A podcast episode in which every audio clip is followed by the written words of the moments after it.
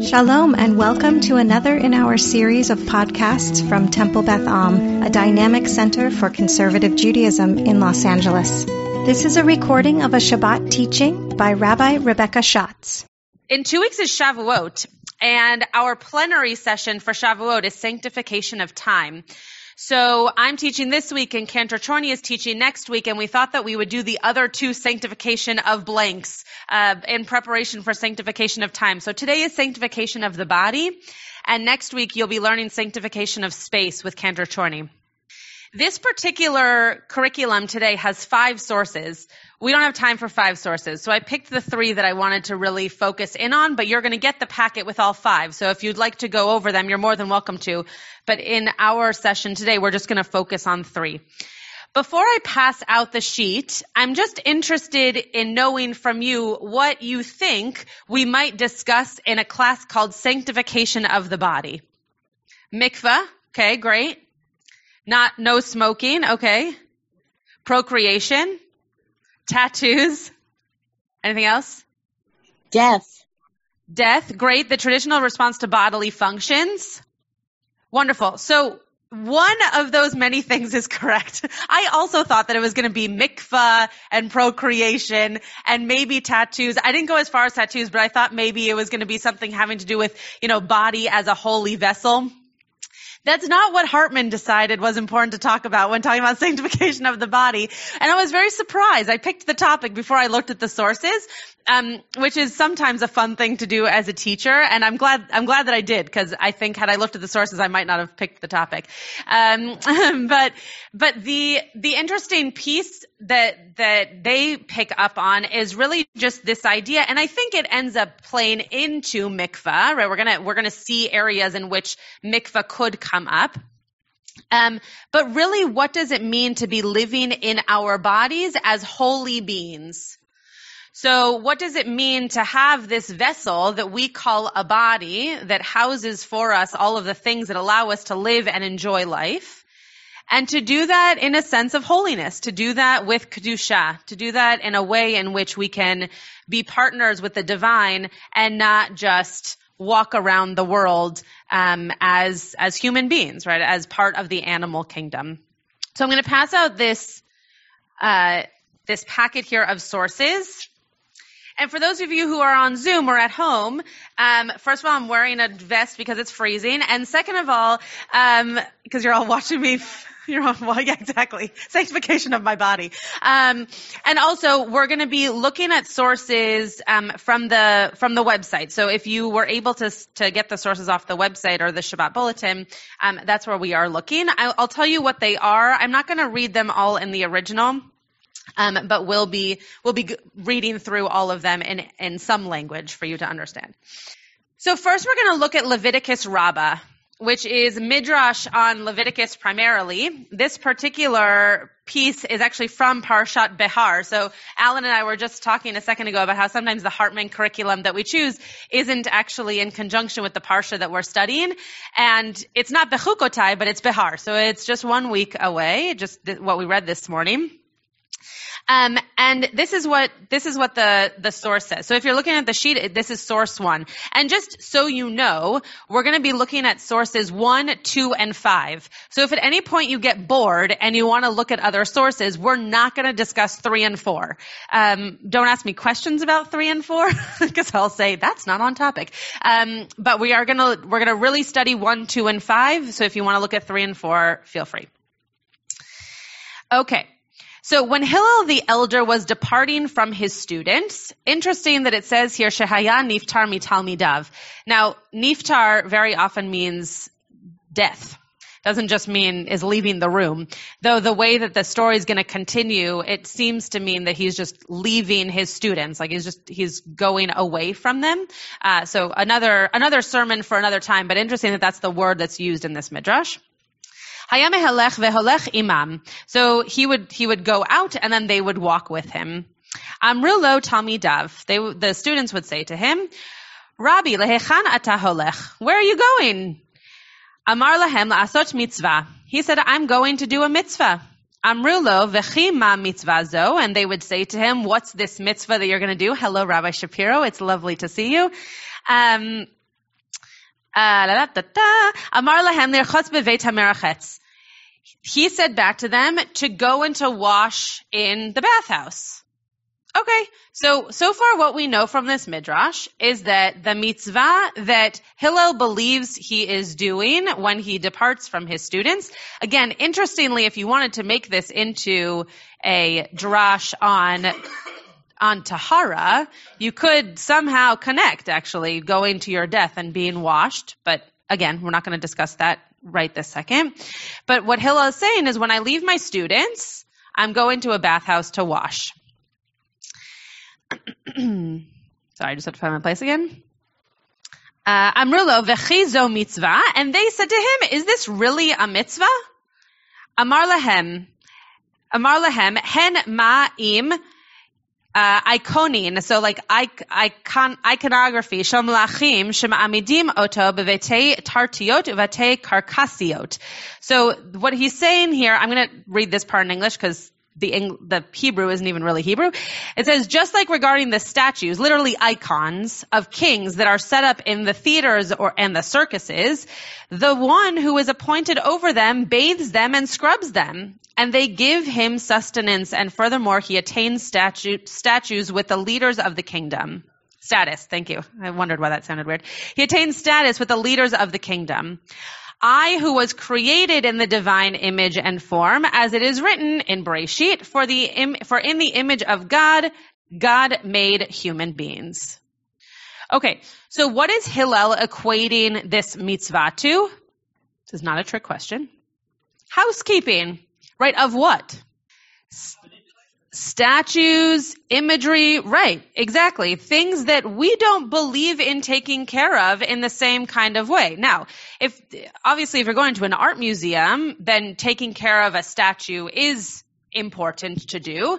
But when it comes to seeing a statue or some type of um, human form, treated in such a way that then we should treat our own bodies, that doesn't seem to be a very Jewish idea. Right? Yeah, Charlie. Yeah. Right, right. So, right, exactly. That's what we are getting at here is actual statues of probably godly figures or kings that were seen as as um, icons to to have some kind of association with, like we would have the association with God, who we don't turn into any kind of form of statue. So, what is this how is this text helping us to understand the sanctification of our own bodies? What is this text telling us? Yeah. Great. If you're taking care of idols or statues elsewhere because you want them to look good, well, then you should also make sure that you take care of yourself. Great. What else is this saying? Right, BK? Yep. Yeah. yeah. Yeah. Right, right.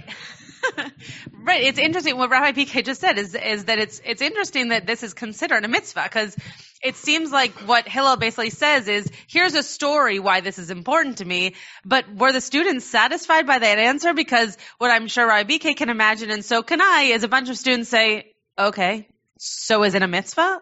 like, nice story, but is this a mitzvah? You didn't answer our question necessarily. Maybe they thought that was the answer to their question. But yes, many people, even in today's world, take care of things that are not their bodies much more so than they should take care of their own health. We all know people who would much rather take their car in to be serviced multiple times a year than go to the dentist or go to the doctor, right? Because that is something that doesn't hurt and that, that, you don't have to know the outcome of. You just pay to have it taken care of. So that is taking care of other things than just your body. Yeah, Alan. Mm. Yeah. Great. That's a beautiful point. That taking care of these idols, which might provide you sustenance, so too with your bodies, right? We know, especially in a modern day world, that if you show up to work and you look a certain way, you might not do as well in whatever business it is. It doesn't matter if you're an actual business person or a rabbi, right? You, there, there's a certain way in which you should look, you should smell, you should have as a, as an outward appearance so that you can continue to have that sustenance. Yeah, Charlie, go ahead. It's Leviticus Rabbah 34 3. Yeah, that's my guess. Um, no. We I not I don't think they gave it to me. Mhm. Mhm. Yeah, it's a great it's a great point. I obviously did not did not look back into the Torah to see where it was where it was connecting, um, but I can I can look more deeply. They didn't even tell me in the leader's guide, so I'm not sure not sure what they were referencing. Great. Yes, blame Hartman. Sure. Um, uh, okay, so let's go to the second the second source here, and keep these sources in mind because we're gonna we're gonna combine them together at the end. So source two, Shisha Devarim Naamru Bivnei Adam Shlosha Kimalchei Hasharet Shlosha Kevehema. So what it's saying here is that there are six ways there are six statements uh, that that are said to be the way that we are regarded as humans. In three ways, we are like the angels, and in three ways, we are like animals. Okay, so on two very different sides of the spectrum, humans are take bits and pieces from both sides, bits from the animals and bits from the angels. Yesh lahem da'at, we have wisdom, knowledge we can learn, kemalche hashare, just like the angels. Umehalchim bekoma zakufa, and we walk up straight, just like the angels, kemalche hasharet. Umesaprim belashon hakodesh, kemalche hasharet, and we also speak with a holy tongue, just like the angels. Shlosha kevehema, Ochlin veshotin, we eat and we drink, just like animals.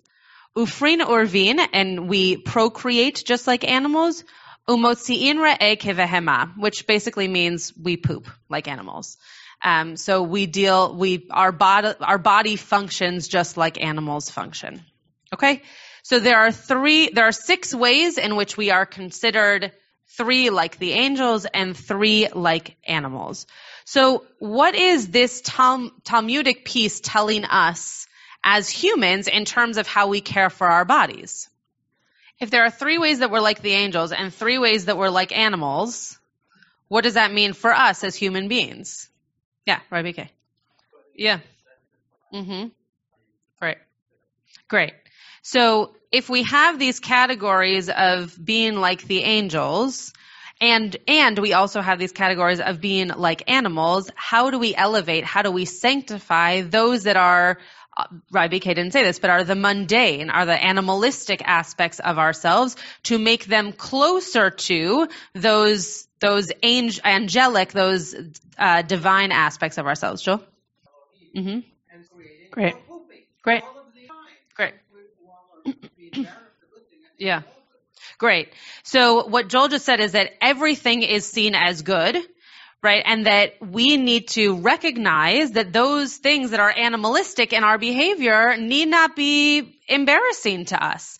It is wonderful that we get to eat and drink. It is wonderful that we get to procreate. And uh, the last text that we're going to look at is Asher Yatzar. It is also divine that our body works so that the things that should not stay within our body come out of our bodies right? And and yes, you know, potty humor has become become something that has become funny, and and because we are human beings, we've become embarrassed by certain bodily functions. But if we think about it for just one second, the way in which our body gets rid of toxins that we can't have within our body, that is extremely miraculous.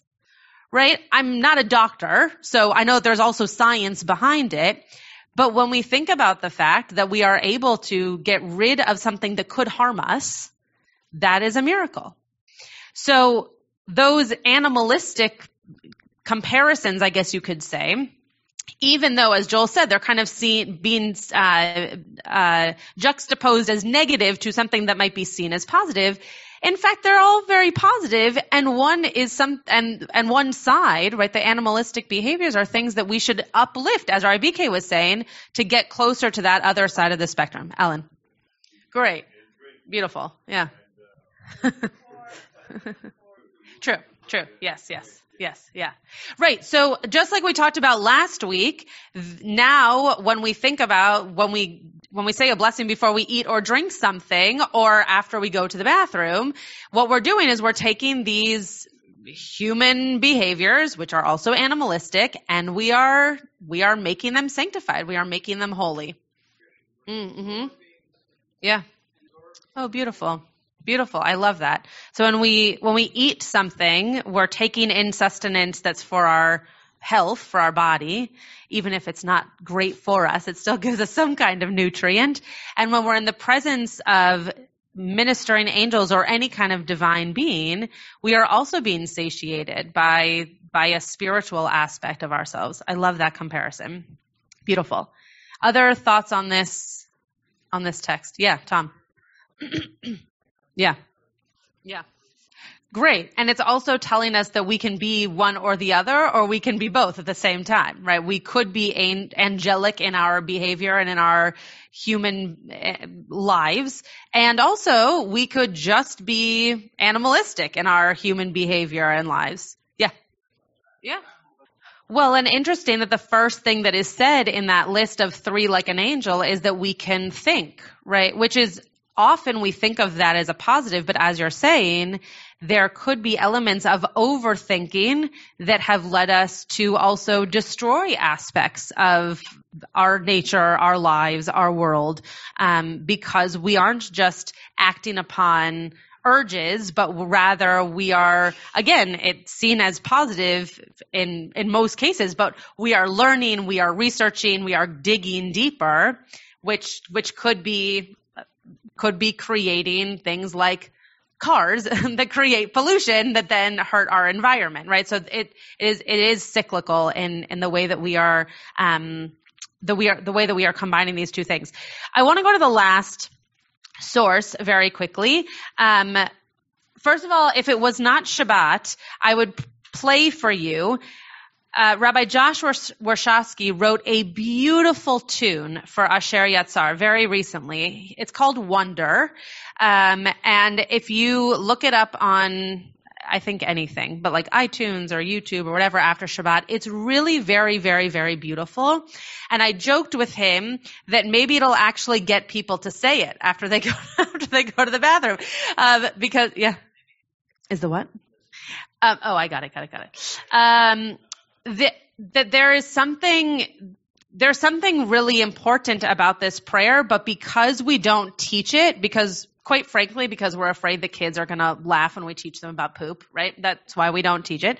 Um, but if we were to teach this prayer, possibly more people would say it and it it is actually extremely important. I mean, just like saying Modeh Ani in the morning to say that you're grateful for waking up and having your soul be returned to you, this blessing for your body just doing what your body's supposed to do is extremely important and the minority of Jews say this blessing. So listen to the tune I, I tried to practice it before Shabbat to be able to sing it for you, but I won't do it justice. So we're just gonna, I'm gonna have you listen to it later.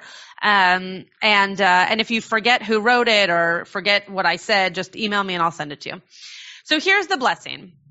Baruch atah Hashem Elokeinu melech haolam, asher yatzar et ha'adam bechokma, uvaravo nekavim nekavim chalulim chalulim.